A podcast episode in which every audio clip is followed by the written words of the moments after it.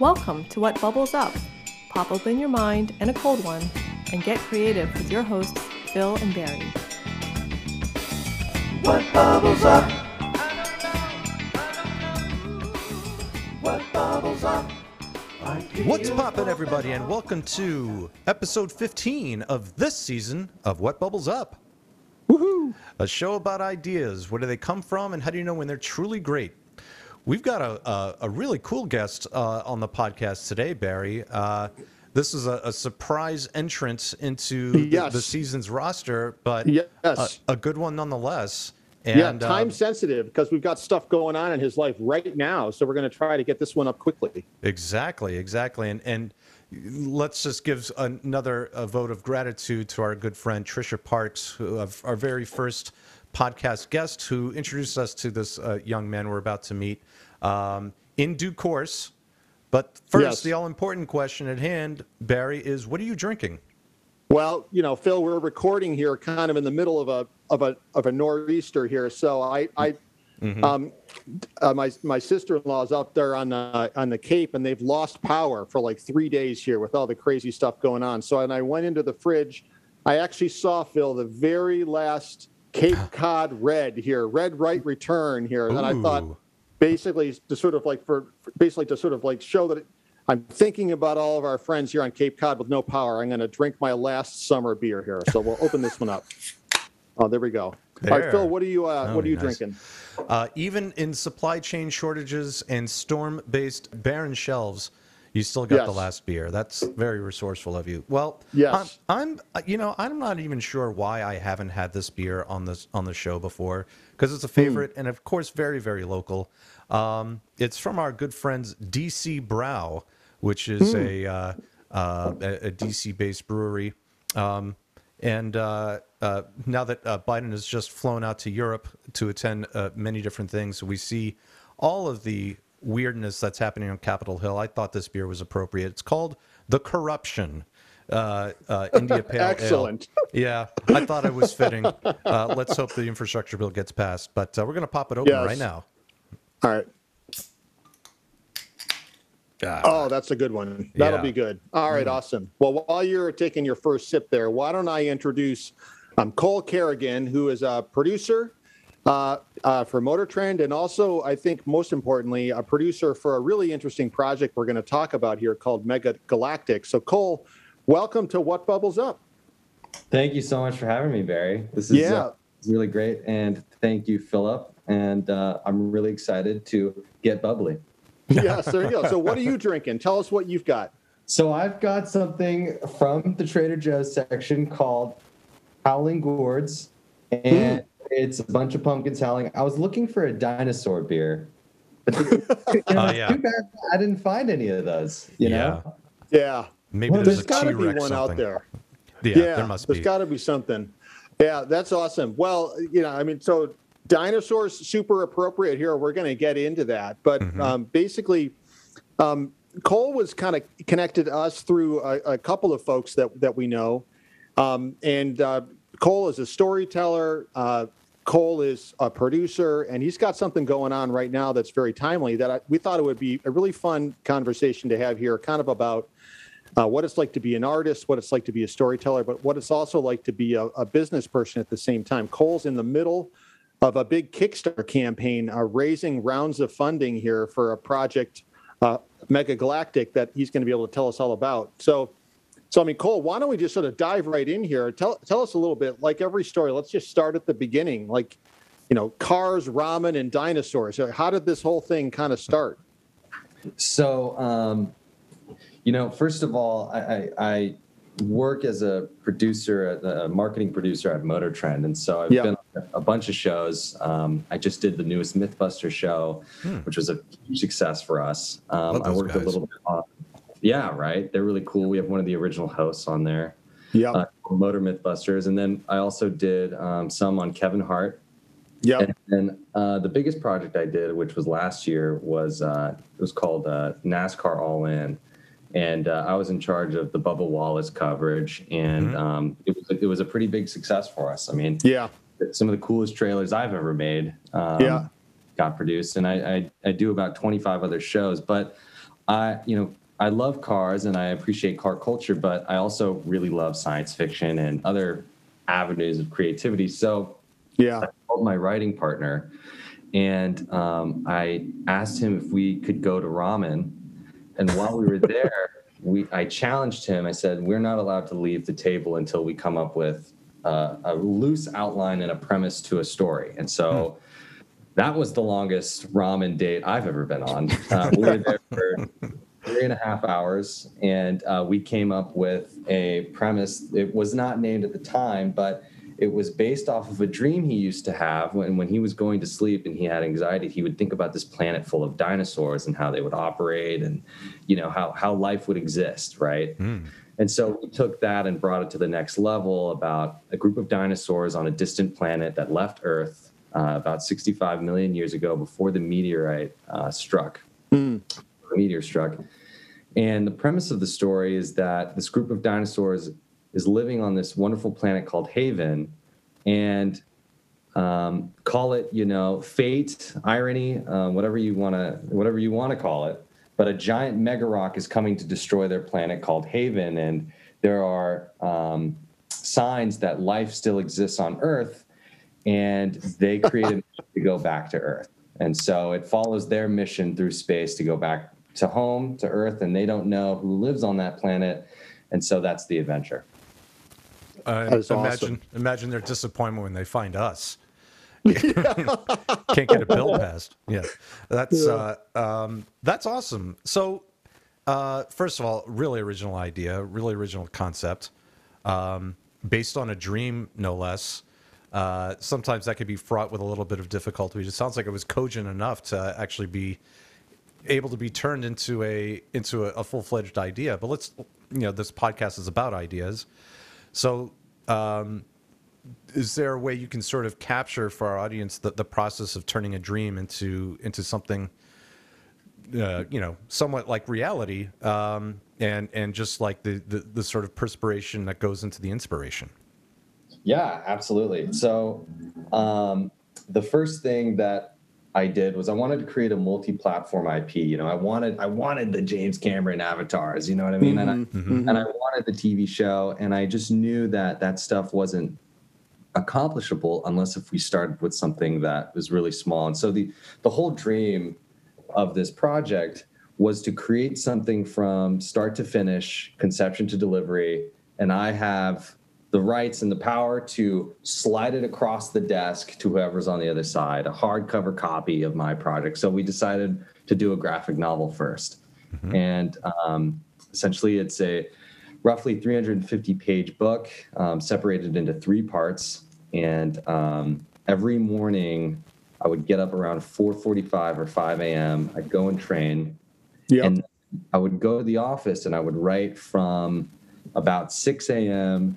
to 11:30 a.m. or 12 p.m. until someone was like, "Cole, we really, we really need to get this done today at work." And I probably shouldn't be saying that, but but I, you know, uh, uh, blood, sweat, and tears were poured in every morning to write the whole thing, and I would meet with my writing partner uh, three times a week, go through the characters, go through the chapter that we wrote, and once we were done, um, I went all over the world to find um, a great artist, and we we we talked to about 20, 20 different artists before we landed on a gentleman named Tim Shin, who's been a guest here, who's Yep. unbelievable.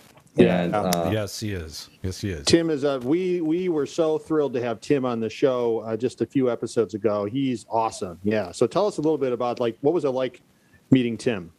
I was looking for an artist that had chops that wanted to get into the higher echelon of great graphic artists in the world. And so I went to Trisha, who I met through a mutual friend, and she set me up with a couple of her artists. I know Trisha's this like through line of Hollywood making everyone All throughout the country. Yes. It's amazing. Yes. It's amazing. She uh, knows so many people. It's amazing. Yes.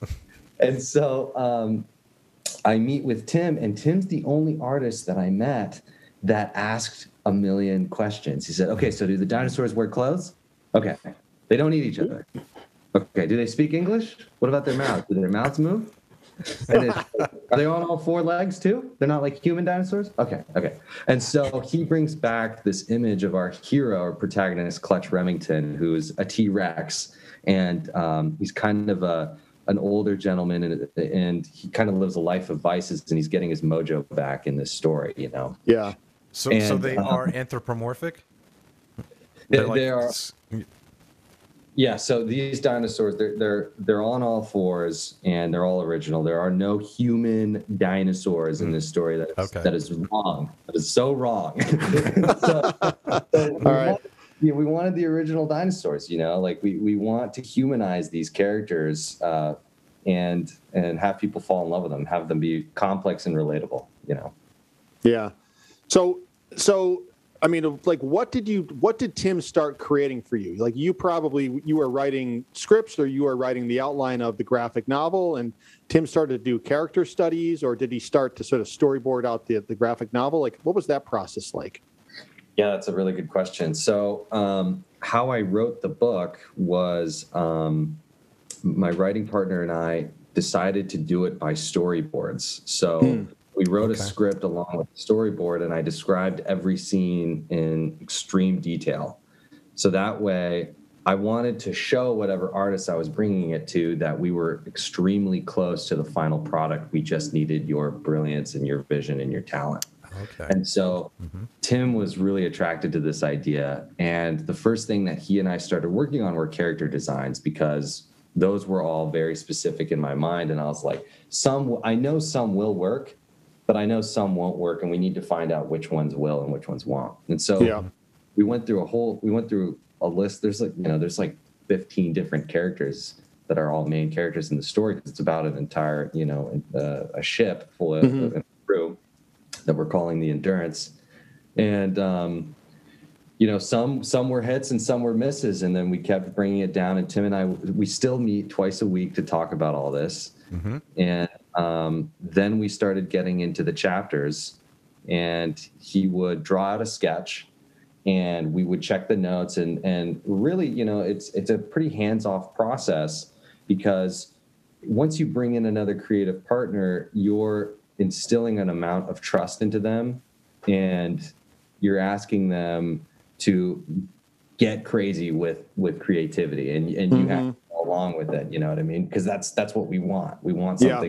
Something built out of brilliance and tim brings that Yeah. For sure. What now? I'm curious though, because when we had Tim on, he he talked about his relationship with Neal Adams, and I would say it was a little bit top down. You know, Neil had the ideas, and and Tim would execute. But I'm kind of curious as to whether or not working with Tim or working with your writing partner, frankly, um, helped you evolve your thinking about the story, or was it a little bit w- more one way, and, and you need help people to help you execute? Yeah, well, we wanted. Let me see how to answer that. I think the best way.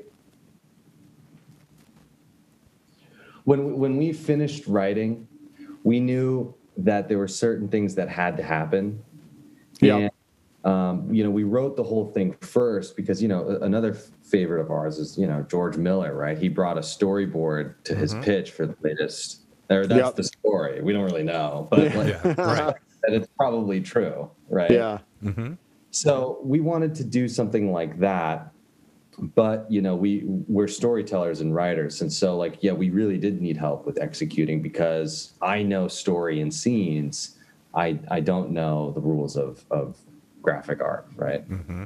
Yeah. Yeah. Yeah. That's a good point. So so you've got you basically you you have then sort of the book written and you have the art written. So what what made you then sort of go like okay now we have something but I need to make it a little bit more real so that we can actually go out and sort of push it across the table and try to get people interested in this multi-platform sort of multi-channel way. Like what what made you decide to to go to Kickstarter? What are you trying to do? So we didn't initially want to go to Kickstarter, but um, we had this kind of core vision. And when I say we, I really mean me, because I was determined that the public would love this project. Yeah. Uh, yeah. I didn't want to just sell it off or, you know, kind of lose the integrity of the vision um, I wanted to carry it all the way home. And, and remember, the goal was to get a hardcover copy, slide it across the, the marble table that you're sitting at with, you know, the MTA or something, Yeah. some big studio. That's Yeah. the dream. and I'm still going for it. And I'm not going to Yeah. give Yeah. up until get there. And Mhm. um, and so we wanted to create a graphic novel because it shows off the aesthetic, the style of the story, and it sets the precedent of the characters, right? So Yeah. you know, sequels have been thought of, and um, Oh, wow. and and other things have been thought of, but nothing's done pen to paper yet. And so, if we ever get to that point, which I I I think that we will, um, we have an established like foundation and a cornerstone, right? Yeah. Mhm. So what are Very you what are you trying to get the funding to do then? Do you, you trying to sort of mass produce the book, or you trying to what what's the idea there? Yeah, so we uh, calculated about twenty five grand would do do us wonders here. Um, I'm not going to get a cent of it, so don't worry, guys. Um, yeah. So it all goes towards fulfillment, legal fees, production, the artwork itself, um, and uh, you know, getting a lot of copies. We want it. We, we need a ton of copies because we need to distribute this everywhere. You know. yeah.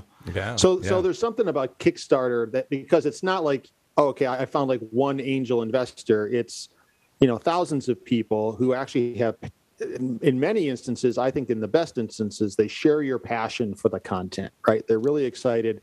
They they want to invest less to make money and more because they just want to sort of see this cool idea happen, right? They want to consume it themselves. They want to eventually be able to get that graphic novel and sort of see the book. Like like like talk talk about what it was like to kind of stand up Kickstarter and, and some of the things that you've kind of learned along along the way. Yeah. Well, um, you know, I'm not in the t-shirt business, and I'm not, you know, I'm not in the t-shirt business. I'm not in the um, in the printing business. I was Yeah. thinking about publishers, um, but there was only one publisher that I wanted. Yeah. And so I sent them an email and I gave them an outline, I gave them a script, and I showed them some art. And I think they sent back, I, I don't actually really remember, but I think they sent back some really sweet note because um, Saga by Brian Vaughan and Fiona Staples is what really inspired us to do this. yeah. Okay. Mhm. That was a book that we fell in love with and we would read over and over again in terms of storytelling and style and characters. And um, I was a big fan of, of Brian, and I know a couple. Of, I know one of his mentors really well, and um, so I reached out. I, I reached out to one publisher, and I only wanted them. And I think they sent back a really sweet note, but it was essentially like a no, thank you. And I was like, okay, no problem. I'm not going to go to anybody else. I'm not interested. So it's all going to be self-published. You know, Yeah. it's Wild West out there, right? Mhm. Yeah. So, in terms of answering your question for Kickstarter, like it was really, you know, this conversation of art and commerce is, really comes up here because um, I have a little bit of of a business background, um, and it was really interesting to see. It's like, okay, so Kickstarter takes five percent here, five percent there, uh, okay, and then another two percent there. All right, so they're going to take twelve percent of everything that I'm doing. So I had to do a lot of of calculations on what's going to happen with with the dollars and where where does the money go and then you know yeah. Yeah. make sure that printing these books i mean how much is an expensive book to print is an eight dollar book really expensive to print if you're Yeah. charging you know Mhm. forty five dollars for it you know what i mean and we aren't Yeah. doing that but these are the kinds of questions that come up and this is where mentors and doing your research is really important Yeah.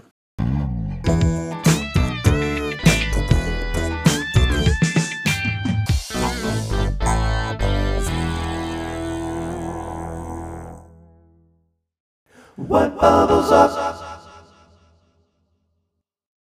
Well, so so correct me if I'm wrong. You didn't go straight to Kickstarter though. You were thinking about um, uh, other means of, of of getting revenue, and you talked to some other investors and just realized the partnership wasn't going to work out. So so I'm kind of curious, and I think some of our listeners would be as well, as to what about those potential relationships made you turn the other direction, go to Kickstarter?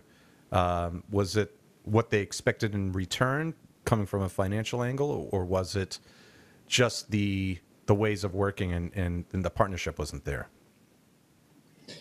Um, I don't want to say that the partnership wasn't there.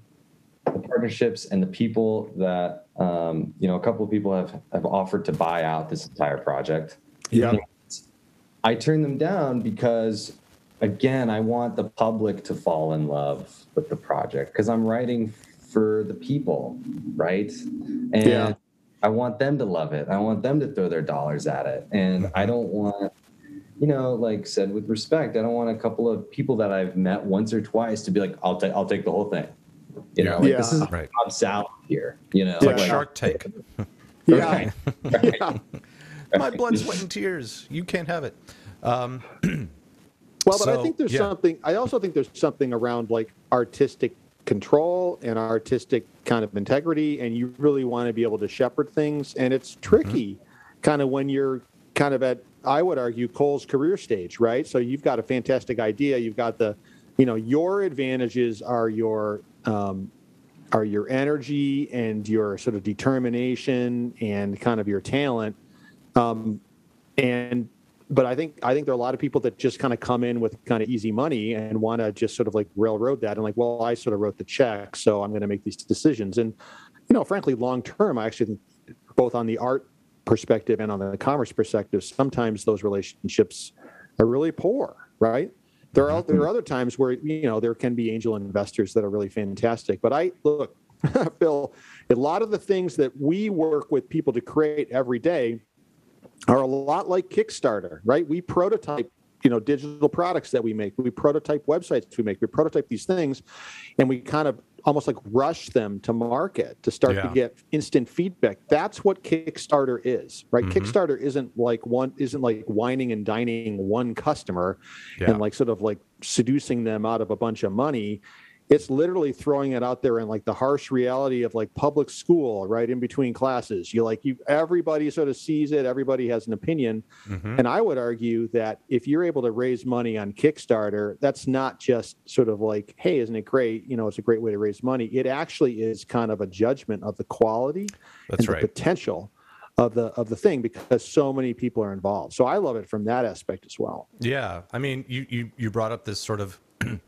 seemingly at odds with one another dichotomy of art and commerce, and we've had other guests on the show who um, I'm thinking back to um, our artist friend Steve Prince, who Yeah. talked about you know the the making a statement with your art, but also making a profit from it, and those are not actually competing concerns. Yep.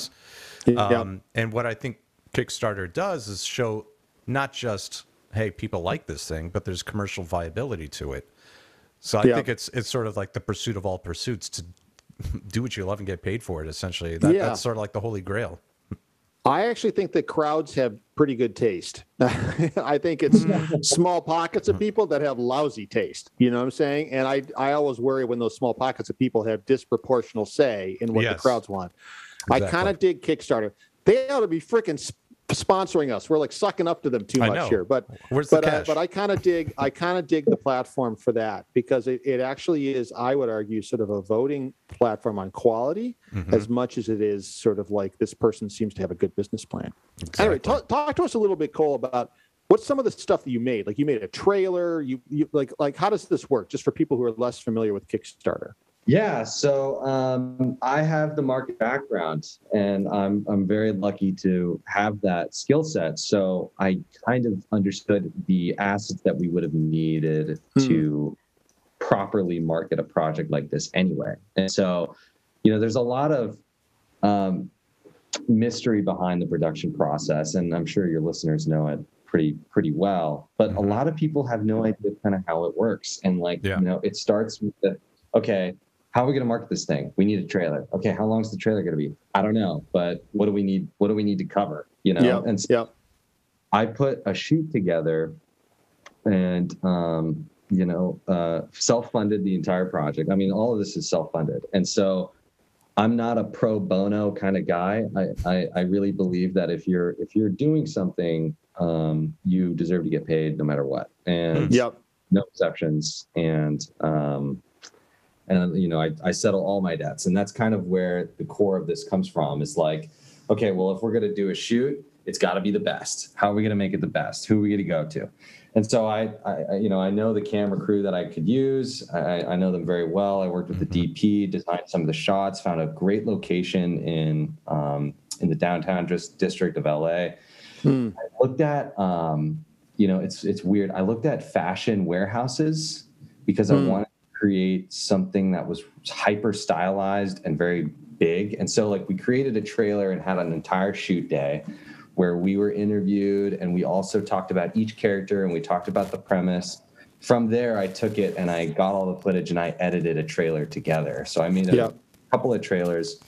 Um, one was a minute long, another one was 60 seconds, or no, a minute long, and then another one was 30 seconds, 15 seconds, GIFs, um, and then character profiles for each, which we actually never ended up using. Hmm. So, you know, you have to think about this layered element of your marketing because this is the stuff that's going to present your idea the best, right? You know, so Yeah. watch ton of trailers and make sure that you know like what's in a good trailer, right? And that's something that I do professionally on the side. So I had a little advantage there. Yeah. So, I mean, just to kind of like cut to the chase, like the the Kickstarter campaign is ongoing, right? We've got another like dozen days, I think, or something around there. Exactly. Yep. But you've already hit your goal, and now you're into your stretch goal. So, how does that work? Like, what like what what are you going to do now that you're going to kind of go into your stretch goal? And why should people keep contributing?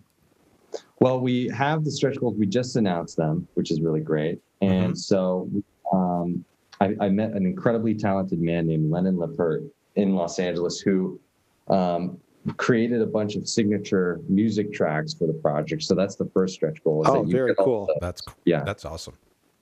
there's also an extra T-shirt in there, and extra pins, and so these knickknacks and um, the final the final uh, stretch goal is um, uh, and an inside look into the next tablet.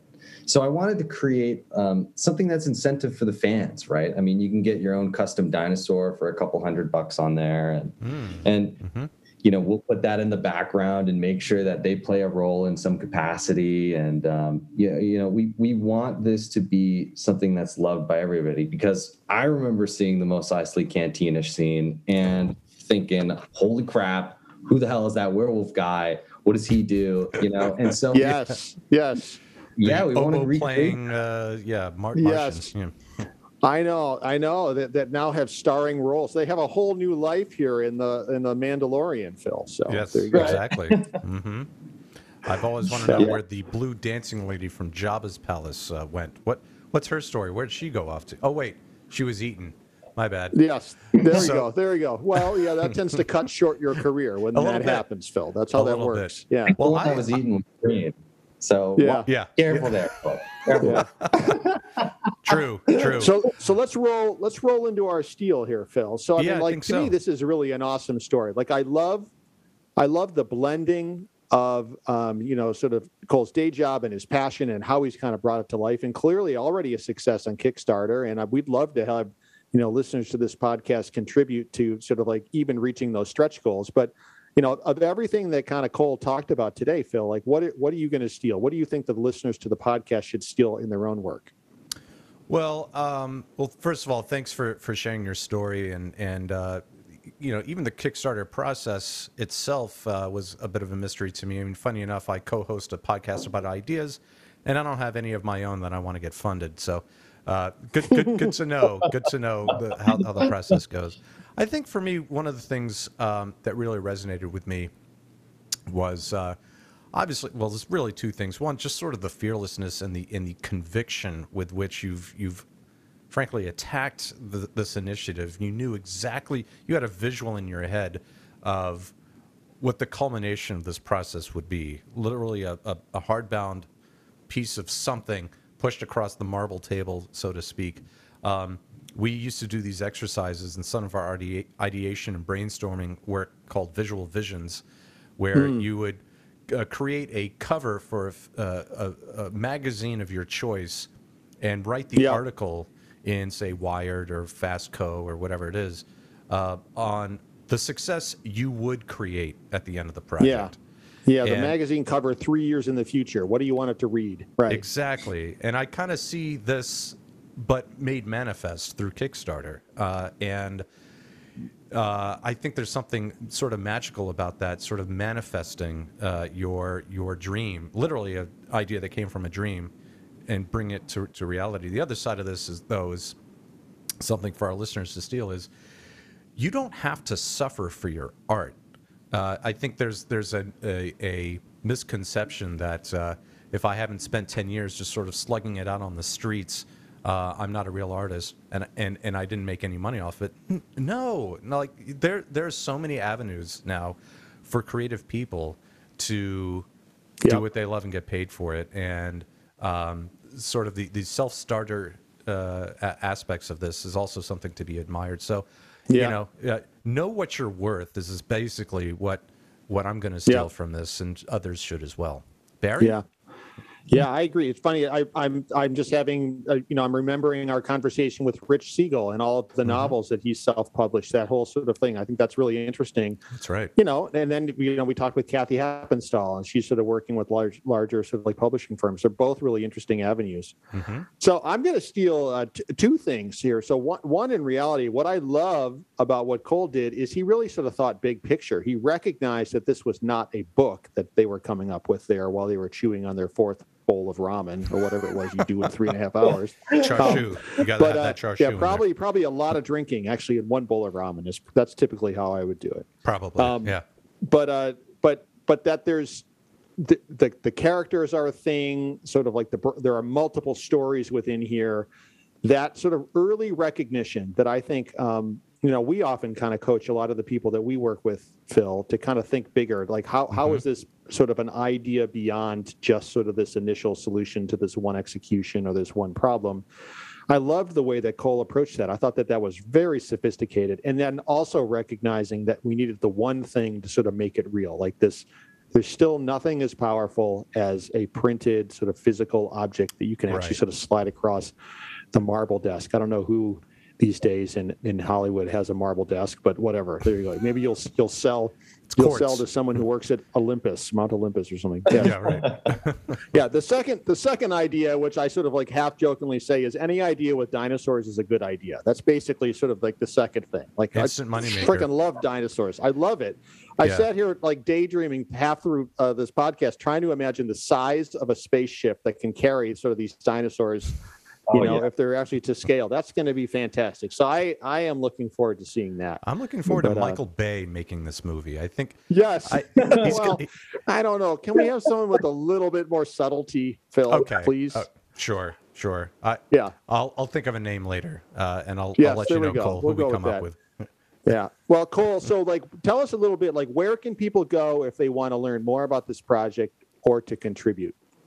Um, absolutely search up Mega Galactic Kickstarter on Google. I'm sure that'll take you right there. And if that doesn't, go on to Kickstarter.com and look at Mega Galactic um, and uh, take a look at the the page and the pitch and watch Hmm. the trailers and look at the backer awards and buy yourself a copy. And I can't wait to ship it to you if you enjoy Yeah. it. That'll be awesome. I love the comments too. I love the little commentary you've got going on in there. It's, it's pretty Yeah. good. It is. So- it is. Uh, thank you very much to, uh, to, to, you know, Cole Kerrigan for joining us, producer for Mega Galactic. Um, Phil, why don't we actually kind of go to our clo- close here? You think? Let's do it. Let's do it. All Thank right. you so much. So, Cole. another sort of like awesome episode. Uh, thank you everybody for listening uh, to What Bubbles Up. If you haven't subscribed yet, please uh, crush that like button and, and subscribe. I don't know. I'm trying to say what the kids say, Uh, Phil. very That's what hip. they do. Very no, too that's hip. me. Hip So room. you can find us on Spotify, uh, on Anchor, on Apple Podcast, on Google Play, and about a dozen other sort of like platforms. Phil? Absolutely. If you want to get in touch with us, please feel free to do so by emailing us at whatbubblesup at gmail.com, or you can follow us on Twitter and Instagram at whatbubblesup.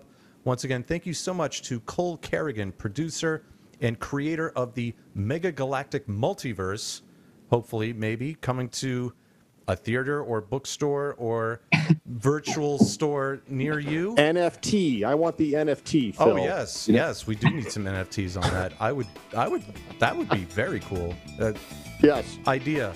We will see you on There the next episode of What Bubbles Up. Cheers. What bubbles up? What bubbles bubbles Like heels popping off like cap. What bubbles up?